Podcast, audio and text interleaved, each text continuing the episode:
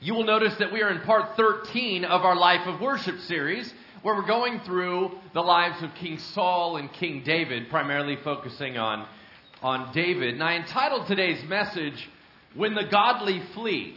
And I want to begin by recommending a book to you. Um, when I first became a pastor a number of years ago, I went to a pastor that was more seasoned than I, and I said, uh, What do I need to know? What would you recommend to me? And he recommended two different books to me. One of them was this it's a book called A Tale of Three Kings by Gene Edwards. And what you may enjoy about it is that it's short.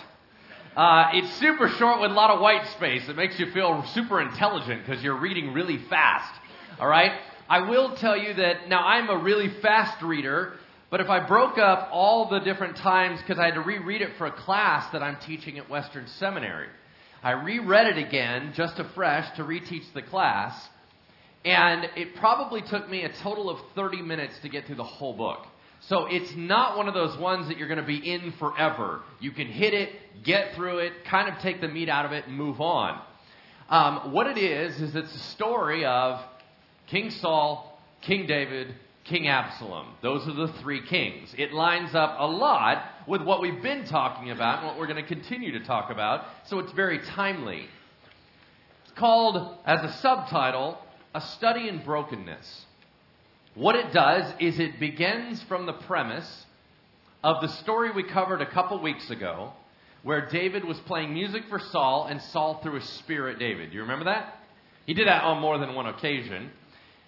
The big question that he asks is what do you do when someone throws a spear at you? And the point is, and it comes from the heart of what happens when someone in spiritual authority over you hurts you and harms you. Now, this comes from a lot of bad stuff that has happened in churches throughout history and is currently happening in our world right now. If you've ever felt like someone in spiritual authority was harming you, you wonder, what do I do about that? Lord, they're wrong, or they're doing this, or I can't believe they're doing that. What if they hurt somebody else?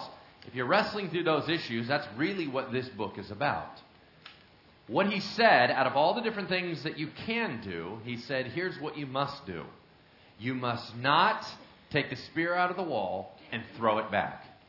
You must never become good at spear throwing when it talks about a study in brokenness, it explains how the only way to burn out the Saul that lied in the heart of David was to have him underneath Saul and to be crushed by it, that he might be a good leader.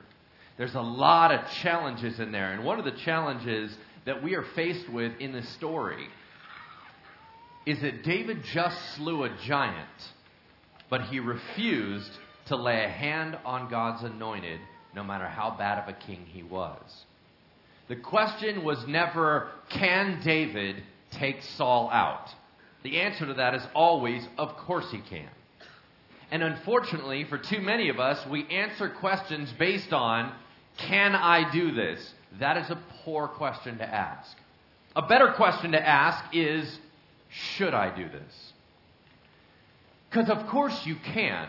There are times when someone may hurt you, and you can utilize your ability in your mind or your tools, your gifts, your natural talents to take the spear out of the wall, throw it back at them, and destroy them. You can do that. But at what cost? The question is should you do that? Is that the type of man or woman that you want to be? The fill in the blank on the sheet in front of you that was handed out to you is this It's better to run than to remain as a monster. It's better to run than remain as a monster. To remain and fight bad authority may well turn you into a spear thrower, and you may find yourself acting just as mad as the person that is harming you. Would you turn with me to 1 Samuel chapter 21 verse 1? 1 Samuel 21 1, and the Bible's handed out to you. It's page 207. It makes it a little easier to kind of catch up with. And what we're going to do is we're going to be covering chapters 21, 22, 23, 24. That's why we have, a, have to get started right off the bat. Now, of course, the only way we're going to do this is we're going to read through portions and study them line by line. Then we're going to paraphrase pieces, dive in, hit a couple parts here and there, then jump back out and read through it. We're going to be doing that all morning together with our remaining time. And we will get, hopefully, a number of different pieces that God may want to settle into your spirit that you might grow today. I'm glad to see you, but I'd like to pray for our time.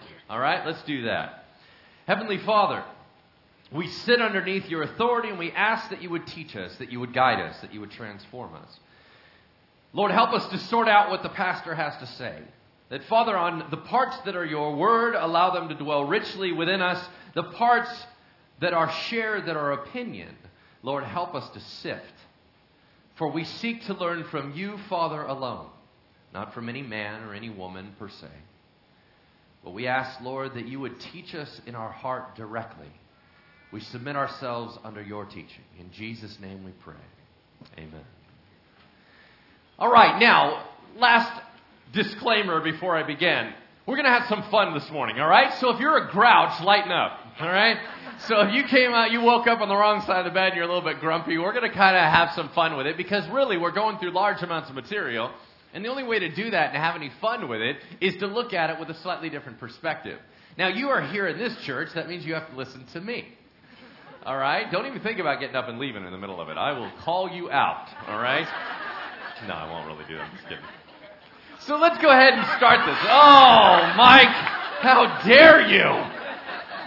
My, I knew if anyone was going to do it, it had to be Mike right in the front row. All right, Mike. All right. Let's begin.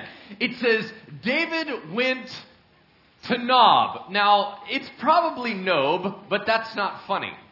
So what we're going to do is we're sticking with Nob today, all right? That makes me laugh. So, David went to Nob. We have no idea where it is. We know it's near Jerusalem, and it was the city of the priests, whatever that means. And he went there to Ahimelech the priest. Ahimelech is actually the great grandson of the priest Eli. Everybody remember what he was like? He was a horrible leader. He was the reason why the whole priesthood was going down the tubes. His sons were corrupt. He was basically the whole reason why the spiritual system was just messed up. Now, God said, I'm going to take you out of the spiritual lineage. I'm going to stop your family from being priests. But he hasn't fully done that yet. That will not close until David's son Solomon. However, his family line is going to take a massive hit in the stories we're going to cover today. But what it appears is that Eli's family went south and they continued to do the priest thing. So Ahimelech is part of that team, all right? So David went to Nob to Ahimelech the priest, and Ahimelech trembled when he met David, and he said, Why are you alone? Why is no one with you? All right, why is he paranoid? It's kind of weird questions to ask somebody. Well, because the giant killer just walked in. Now you got to remember, David is a national champion. He just killed the Philistine giant Goliath not that long ago. Songs have been sung about how powerful he is. But there's whisperings all throughout the kingdom that he's at odds with the king. That King Saul doesn't like him anymore. They're never sure. Is he on Saul's side? Is Saul on his side? What's going on? They have two big dogs in their world and they're not sure they're getting along. So everybody's a little bit on edge. Because if Saul doesn't like someone, he tries to kill them. Yeah? So the first thing Ahimelech realizes is that if David walks into town, either he's on Saul's team and it's going to go well, or he's not and it's going to go badly. So right off the bat, he's like, hey, man, what are you doing here? Why are you here? Is everything okay? Now listen to how David handles this situation. Remember, David is on the run from Saul. Saul is trying to kill him. No, he's not on Saul's side. And yes, he's trying to run and hide. So what does David do? Well, of course, he lies. Take a look at the next line. David answered Ahimelech the priest, The king has charged me with a certain matter. And he said to me, No one is to know anything about your mission or your instructions. As for my men, I've told them to meet me in a certain place. Okay, you cannot be more vague than that. This is the worst lie in the history of the Bible. Here's what he just said. He goes, Hey, so are you here on behalf of the king? And he's like, You know what? It's secret. I'm doing something I'm going somewhere. And my men that I do not want to tell you anything about will meet me there. And you're like, what? You're not saying anything. I don't even know what that means, right? So he's being all vague. Now he's just flat out lying because he knows that Ahimelech won't help him out if he knows that he's at odds with Saul. So instead of having the faith that he had with Goliath, he completely bails out and starts lying. And isn't it ironic how we can watch people in the Bible that look so much like us be so strong in faith on one day and so weak in faith on another day? On one day, we're ready to die for Jesus, and on the other day, we're not quite sure who Jesus is anymore. Yeah? We're all over the map. David is exactly the same way. And right here, his lack of faith is going to cost a great deal. Let's keep following the story. He says, Now then, let's not talk about my mission, right? Uh, what do you have on hand? Meaning, I need some provisions, all right? Give me uh, five loaves of bread, fries, and a shake, right? He just starts ordering, okay? Or whatever you can find. But the priest answered David, Listen, I don't have any ordinary bread on hand. However, there's some consecrated bread here. Now let's pause. What's consecrated bread? Consecrated bread means bread set aside for God. Holy bread. That's where it comes from. But we have a Hollywood view on what holy stuff means. We are all very aware from Hollywood that holy water is what you shoot at a vampire to make his skin burn, right? We all know that stuff. Okay, that's not accurate. What holy stuff is, is that it's all about using it for God's stuff, right? So in the tabernacle where the ark of God was, there was a table there next to the lampstand and the altar of incense. And on that table, there are 12 fresh bread loaves of unleavened bread placed every morning as an offering, one for every tribe of Israel, offered before God. They switch it out every morning. Brand new bread comes in. When that bread is on that table, it's God's bread. Don't touch his bread. God's very clear on get away from my stuff. When they put new bread for God, God's like, all right, I'm done with that. You can have that, right? Then it's supposed to shift over only to the priests. They are then supposed to eat the leftover God bread or day old God bread. Yeah? This is what we're talking about. Listen, I have some holy bread left over that's priests, and although you're not supposed to technically eat it, I understand you're in desperate situations, so we'll bend the rules a little bit, but I don't want to bend them too far. Tell me your men are clean, right? Look at the next phrase. He said, provided that the men have kept themselves from women. That means make sure they're ceremonially clean. I'm already stretching it, Dave. Let's not push it too far. Dave's response is Indeed, women have been kept from us as usual whenever I set out. The men's things are holy, even on missions that are not holy. How much more so today? So the priest gave him the consecrated bread, since there was no bread except the bread of the presence that had been removed from before the Lord and replaced by hot bread on the day that it was taken away. Now, if you remember in the New Testament, Jesus actually refers to this story directly. He and his disciples are walking through on the Sabbath and they're pulling off the grains and eating it. And they try to bust him. What are you doing eating on the Sabbath? Jesus stops him and said, Do you remember the David incident when he ate the bread? In other words, the point is if it's not directly God's stuff, yes, you can partake of it because really the Sabbath is about keeping men holy and healthy, but it's not about destroying them. Remember, they got all mad at Jesus for healing on the Sabbath? How dare you? And he said, What are you talking about? Sabbath is for healing. Sabbath is not to be so legalistic, you're focused on something else and you're hurting people in the process. It's not about this religion stuff. Jesus was trying to bring a whole new light to it. And he used this story. Let's keep going. Now, one of Saul's servants was there that day, detained before the Lord. Now, remember, David's on the run from Saul, so we have a spy in the midst. Who is this guy? Well, we can either use his real name or we can change it. I would like to change it this morning. His name is now Doug. Look at the next line. His name was Doug the Edomite. Now, it's technically Doeg, but that's lame. We're going to go ahead and go with Doug. Now, he is Saul's head shepherd. right? Now you can imagine if you're running a whole nation, you probably have thousands and thousands of shepherds. Who's the head guy that try to keep keep everything nailed down? That's this guy. He's a big dog. He's around Saul a lot. He's in Saul's presence. He is in the temple. But notice that he's not an Israelite by birth. He is an Edomite. He came down through the line of Esau. Remember Esau's brother Jacob? Jacob's where the Israelites went down. The Esau is where the Edomites went down. He is a convert to Judaism. He is now in the temple for whatever reason, and it says he was detained before the Lord. Most scholars believe that that means he was doing something in the temple and ran up against the Sabbath and was not able and was not able to travel to move on. So he had to hang out in the temple buying time. While he's there, David, his boss's enemy, comes running in and has this dialogue. He's watching and taking notes. David asked the priest Ahimelech, Don't you have a spear or a sword here? I haven't brought my sword or any other weapon. Um, because the king's business was urgent. Okay, he's still lying and making stuff up, but he needs a weapon to defend himself. Now, of course, the priest is going to go, No, Dave, I don't have weapons. I'm a priest. Okay? But, look at the reply. The sword of Goliath the Philistine, whom you killed in the valley of Elah, is here. Remember, you gave it to me. Right? It's wrapped in a cloth behind the holy priest garment, the ephod. If you want it, take it. There's no sword here but that one. David said, There's none like it. Great. Give it to me. Takes the sword and takes off running out the door.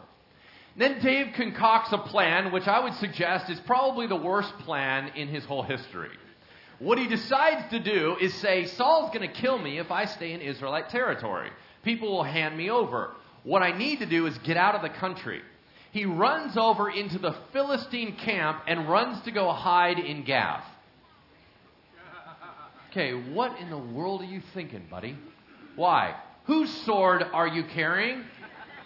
Goliath. Where was Goliath born? Gath. You don't walk into his hometown with his sword, whom you just killed, and they're the enemies, and he walks in, he's like, hey, can I hang out with you guys for a while? No, you can't. You're an enemy of ours. It says King Achish, he comes in. That was the title of the Philistine leaders. He comes in and he's like, What do you think you're doing here? I know you. I've heard your song on the radio. Everybody remember the song? Saul's killed his thousands, David killed his ten thousands. He's like, hey, a lot of those guys were mine, buddy. So, no, you cannot hang out here. He seizes him and brings him into captivity. Now, that kind of backfired. That was not exactly the plan. So, David now has to come up with plan B so they don't kill him, because that would ruin everything. So, he decides to be insane.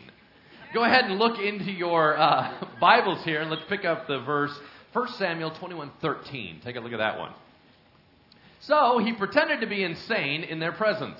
And while he was in their hands, he acted like a madman, making marks on the doors of the gate and letting saliva run down his beard. he's pretty good at this, right? So he's out there, ah, gnawing on wood, right? You know, and they're like, whoa, what happened to this guy? No wonder he came to his enemies. He's crazy. Now, the reason why this worked is because in some pagan cultures of the time, they believed that insanity was a curse from the gods. And if the gods are involved in cursing them, don't touch them, don't mess with them, leave them alone. You don't hurt the crazy people. So David's like, oh, look at me, I'm crazy, right? And he's got this, this frothing at the mouth thing going on, right? Because he's trying to stay alive. It was during this time that he wrote Psalm 34 and 56. What did he say in those Psalms? Take a look at this because his life is in danger and he's doing everything he can to strain to keep himself alive. This is what it says. These are a few things that he says. When I'm afraid, I will trust in you. What ultimately can mortal man do to me if God's on my side? And God is near his own, especially those like me that are brokenhearted and crushed in spirit. Does God rescue him? Yes, he does. At some point, the king gets sick of this and goes, Hey, guys, come here for a second. Do we not have enough crazy people in our town? I do not need another one. So, Mr. Gnawing Wood guy, I don't need him around. Get him out of here. And they kick David out, and David gets to flee and gets away again. Well, he runs to a cave called Adullam, spends the night in this stronghold where he's hiding. And then look at verse 21, uh, tw- chapter 22, verse 1. Take a look at this. When his brothers and his father's household heard about it, they went down to him there. Now, why that's intriguing to me is I almost went, Aw, how cute. His family used to hate him, and now they're coming to help him out. That's really sweet. But I don't think that's why they're there. Does everybody remember how much they disliked David? They dislike him because he was anointed in their presence. They dislike him because now he's a giant killer and he's a hero. They dislike him. Remember, he was always the kid they shoved away into the fields? Why are they going down to him? Here's my best guess. If the king of the nation is trying to kill someone, we have learned that he doesn't just kill them, he kills their whole family. Who's in danger? His family. While he's running away from other people and worried about his own problems, his family comes down to be shielded by him. You know this what this sounds like? Joseph. Remember Joseph's brothers sold him into slavery and they wanted him dead, but later on he had to provide them grain during the famine, and he went through that whole I don't like you, but God's asking me to protect you, and I don't know what to do with all this dysfunction. Do you remember that? Same thing here. David's wrestling with it.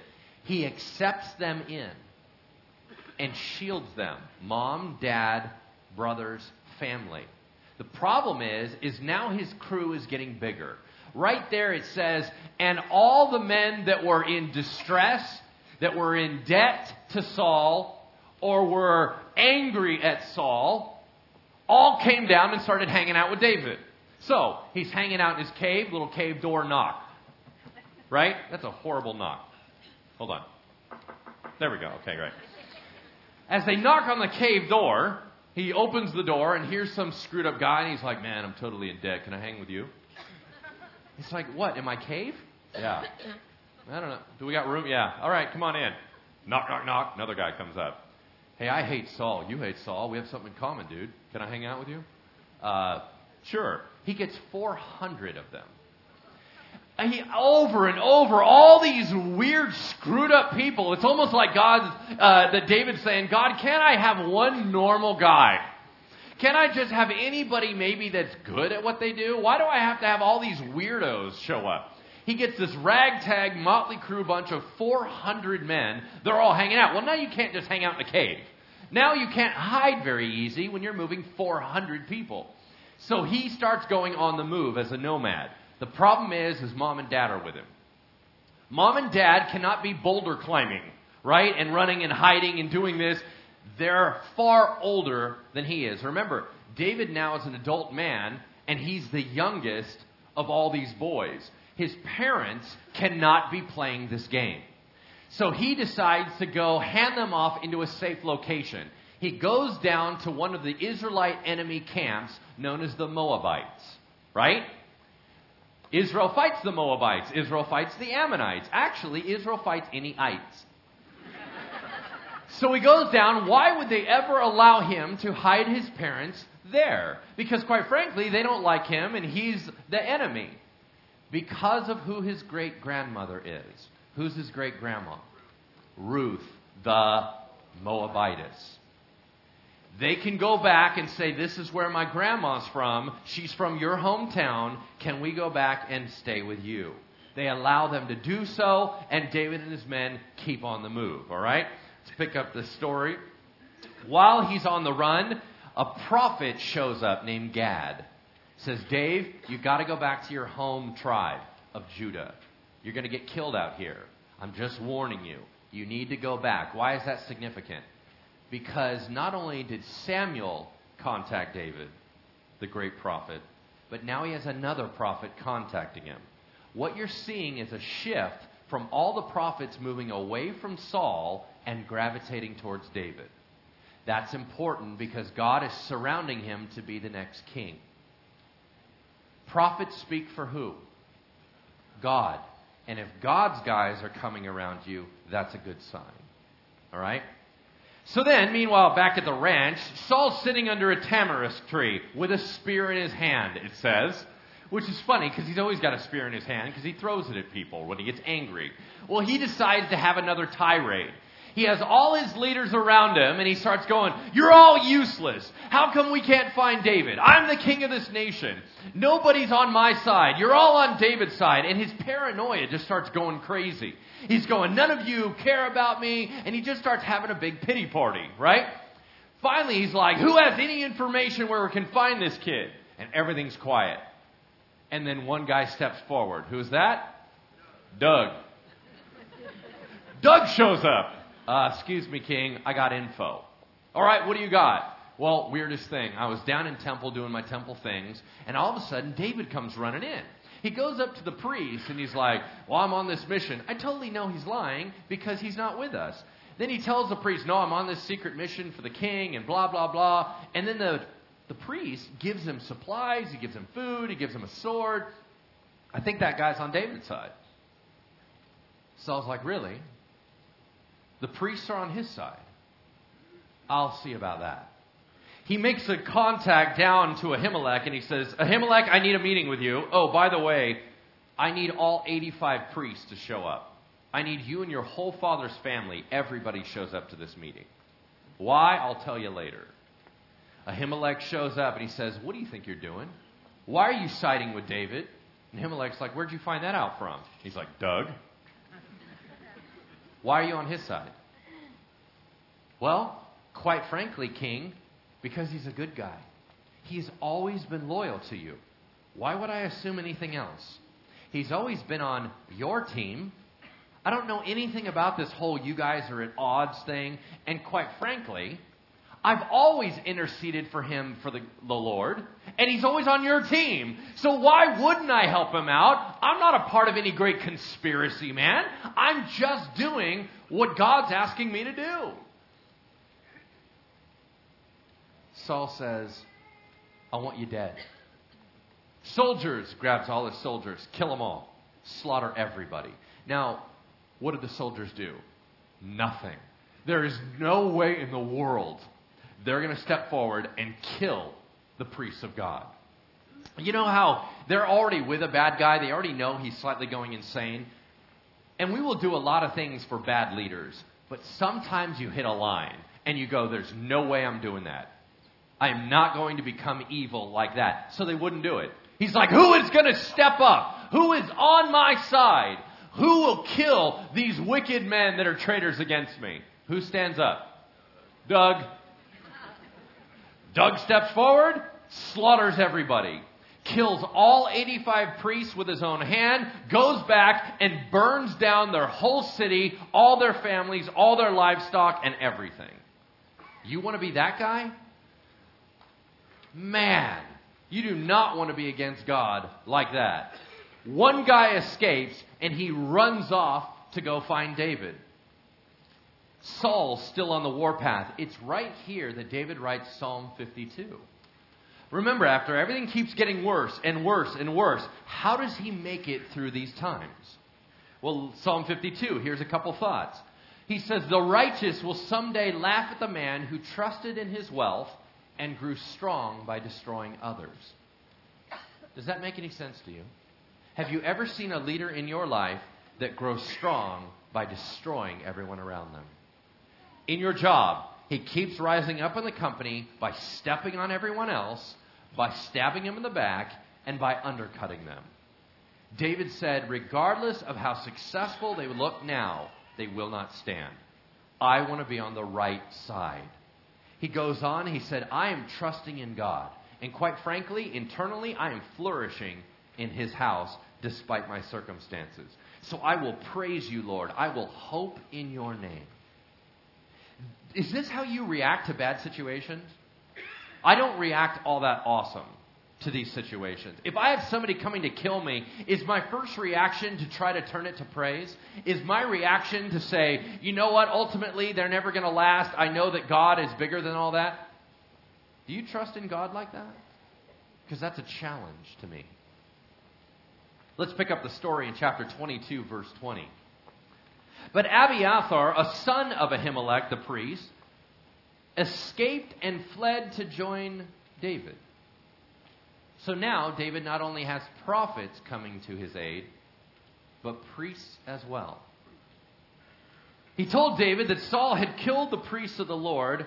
Then David said to Abiathar that day, when Doug the Edomite was there, I knew he'd be sure to tell Saul, You know what?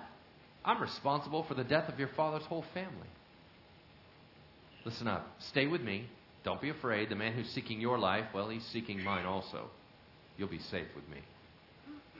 Here's something that's so incredible about what David just did.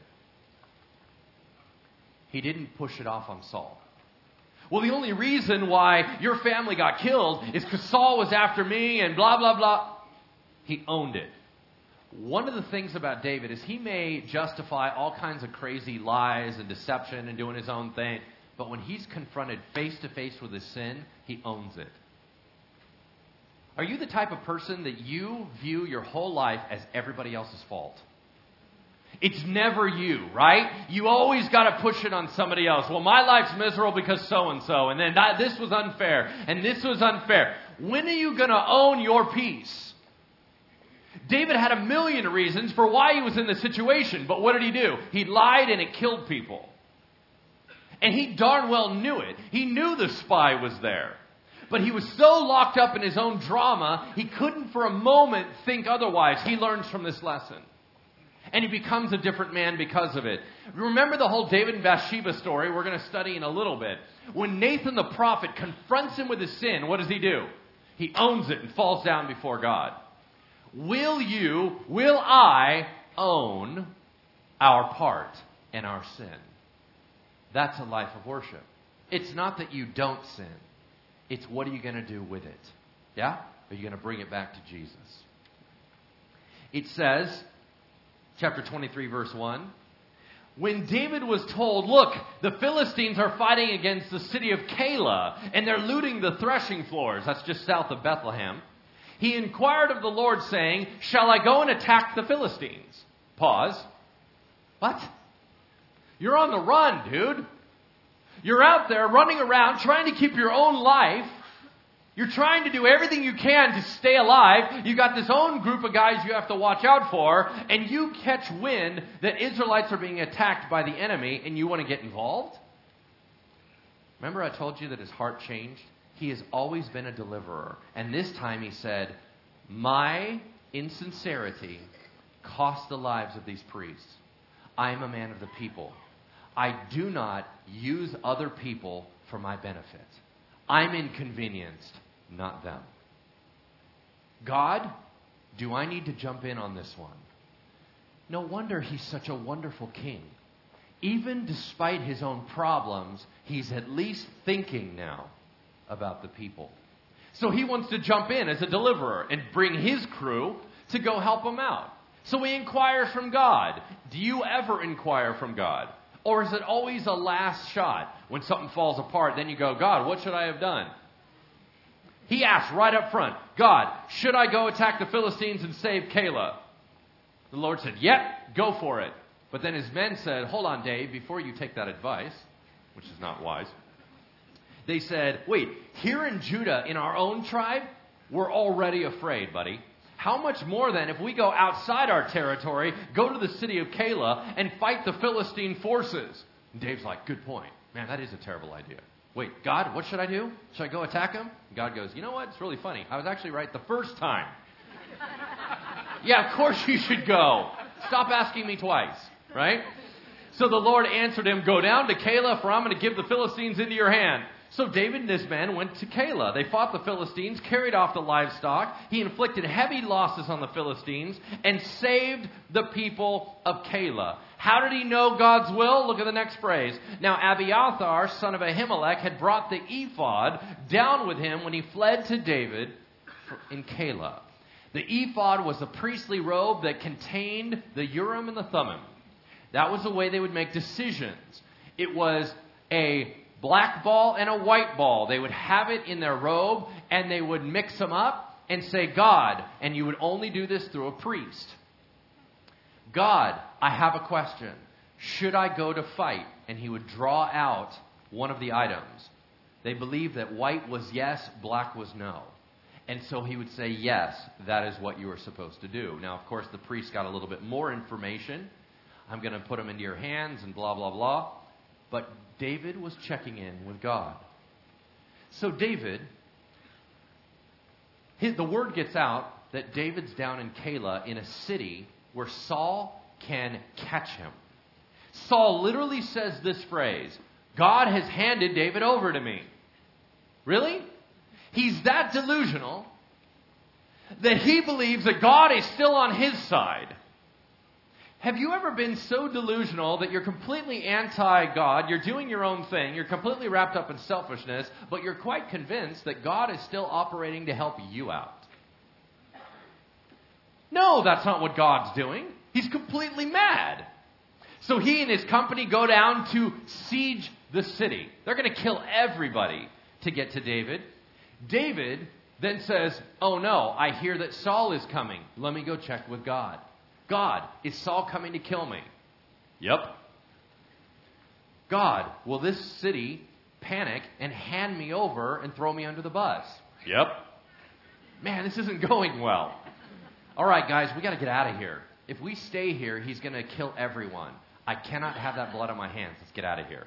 They bail out, and so when Saul comes down, he goes around the city and nobody gets hurt. Once again, David doesn't use human shields. David does not throw other people in front. He takes the hit himself. Right? Saul skips Keilah. Listen to this phrase. He thought God was on his side, but 1 Samuel 23:14. Day after day Saul searched for David, but God did not give David into his hands. It's complete opposite of what Saul thought. So David runs into the desert. Who tracks him down? But Jonathan. Everybody remember Jonathan? That is Saul's oldest son who has more faith than David and Saul combined. Da- Jonathan is amazing. Incredible warrior, incredibly godly man. He does in one day what Saul can't do in years. He goes and finds David immediately. Hey, here he is. Right on. Hey, Dave, how you doing? Right? Walks right up to him, and here's what it says. It says, and he helped David find strength in God. Would you look at chapter 23, 17? How did he help him find strength in God? Listen to what he says to him. Side note Do you have anyone in your life that during your dark times will come in alongside you? Because I am meeting more and more people in this church and friends outside of this church that have no friends. You have allowed yourself to isolate out. Well, no one will hang with me, no one can stick with me, no one will do that. You know what? It's an art form to be a good friend. There's a reason you don't have any friends. Change. Because if you do not have any friends, you're at least going to be unhealthy. At most, it will kill you. You have to have people around you that will encourage you, back you up, and solidify your walk with God. Because dark times come to everybody. In this dark time, Jonathan comes in and says this phrase. This is the last recorded conversation they will ever have. The next time we hear Jonathan is in chapter 31 and he dies. This is his last words to David. Check this out. Don't be afraid, he said. My father Saul will not lay a hand on you. You will be king over Israel, and I, the prince, will be second to you. Even my father Saul knows this. If Saul knows that, why is he acting the way he is? Is it because he's insane? Or is it because he's a lot like us? Because there's a lot of things that you know and you're not living like it. You know darn well certain things about God, and you're still doing what you're doing. It's called inconsistency. It's called lack of integrity. It's called us. They make a covenant. Jonathan goes back home. Well, all the people of the area go and sell David out. During that time, when more abandonment by other people, David writes Psalm 54. He says, Save me, O God, and vindicate me, for you are my help. You sustain me. I will praise you, for you have always been the one to rescue me from trouble. Saul gets the intelligence on where David is. He says, Go back and make sure you know exactly where he is so I can kill him. Well, he gets that information. Saul and his team begin to close in. He's on one side of the mountain. David's on the other side of the mountain. He's just about to catch him when he receives word that the Philistines have attacked back home. He has to bail out on that and run back home. And David is saved again by God. Over and over and over. David runs down to a place called En En Gedi is down by the Dead Sea in the middle of nowhere. It's the only fresh spring that comes out of the ground. It is the only lush place, but it has tremendous amount of mountains and rocks and caves to hide in. David runs there. Saul hears about it, and here comes the most important story. Saul takes 3,000 of his best warriors, his A team, to go down and attack David. While David knows that he's on his way, David writes Psalm 57 and says, Lord, my true hiding place is in your wings. I am surrounded by lions, God. Bring help down from heaven, and let your glory fill the earth. Even in this moment, I will stir up praise in my heart. I will write songs to you, for your love is great. Sure enough, Saul arrives into town. It's been a long ride. He has to go to the bathroom. This is what I love about Scripture. He goes into a cave because he's going to be a while. Probably takes a book. Goes into the cave. Goes into the cave. He's got big robes on, so he throws the robes back out, right? And he starts going about his business. Well, he happened to go squat in a cave where David and his buddies are. So he walks right into the cave, and Dave's, Dave's buddies are like, Dave, Saul's here. He's like, I know, it's a cave, dude. What am I looking at, right? Of course he's here. Hey, you know what? This is the time that God said he would hand the king over to you. Kill him. Dave's like, What? No. I, wait, no, I don't think so. No, I don't think that's what it's about. But hold on a second. Hold on, I have a different plan. Dave crawls over to him, and he's still squatting. This guy's going for a while. He cuts off a corner of his robe. Now, I don't know what book he was reading, but clearly, how do you not know when a guy's going, eh, eh, eh, cutting off a corner of your robe? You really can't notice that in a cave? Dave takes back and he's like, You guys, look what I got. I got a corner of his robe. And the guys are like, Why? You were supposed to kill him, not cut off his clothes. Then David, it says, was conscience stricken because he was really going to try to mess with Saul and show, listen, man, I'm above you. He completely is cut to the heart, rebukes his men, don't you dare touch him. I already ruined it. Saul comes out of the cave. David comes running after him, falls face down on the ground. That's important for two reasons. Number one, it shows humility. Number two, it's not a defensible position. If you lay face down on the ground, the guy can run and kill you. You can't get up in time to fight back. He puts himself completely at Saul's mercy, says, My Lord the King, why are you listening to lies? No, I'm not a bad guy. I've never been against you. You hunt me down like a dog. You know what? You can't live like that. You cannot come after me like that because I'm not against you. But you're not listening to me. So you know what? We're going to leave it to God. God will judge between you and I. But I will not become like you. Intriguing. Look at verse 16 of chapter 24 as we close up. When David finished saying this, Saul asked, Is that your voice, David, my son? And he wept aloud. What is with this guy? He was just coming to kill him. He's all over the map emotionally. And you're going to realize even this doesn't last too long. You are more righteous than I, David, he said. You have treated me well, but I've treated you badly. You have just now told me of the good you did to me. The Lord delivered me into your hands, but you did not kill me. When a man finds his enemy, does he let him get away unharmed? May the Lord reward you well for the way you treated me today. I know that you will surely be king, and that the kingdom of Israel will be established in your hands. That's powerful, but he's still not living like it. Now swear to me by the Lord that you will not cut off my descendants or wipe out my name from my father's family. And David gave his oath to Saul, which he kept. Then Saul returned home, but David and his men went up to the stronghold. What's wrong with that picture? Saul just admitted that the throne is David's. And Saul went back to the palace and said, But you're not getting it today.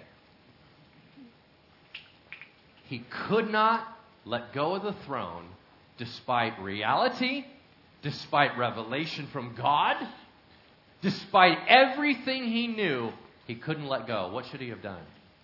He should have invited David back to the palace, got off the chair, and said, Let me back up what God's doing in you. And he couldn't do it. What do we do when we're challenged? When do we run? When do we stand? That's a tough question, yeah? As a matter of fact, it's tough because the Bible is full of stories of both. Daniel stood up to the king under penalty of death and was thrown in the lion's den.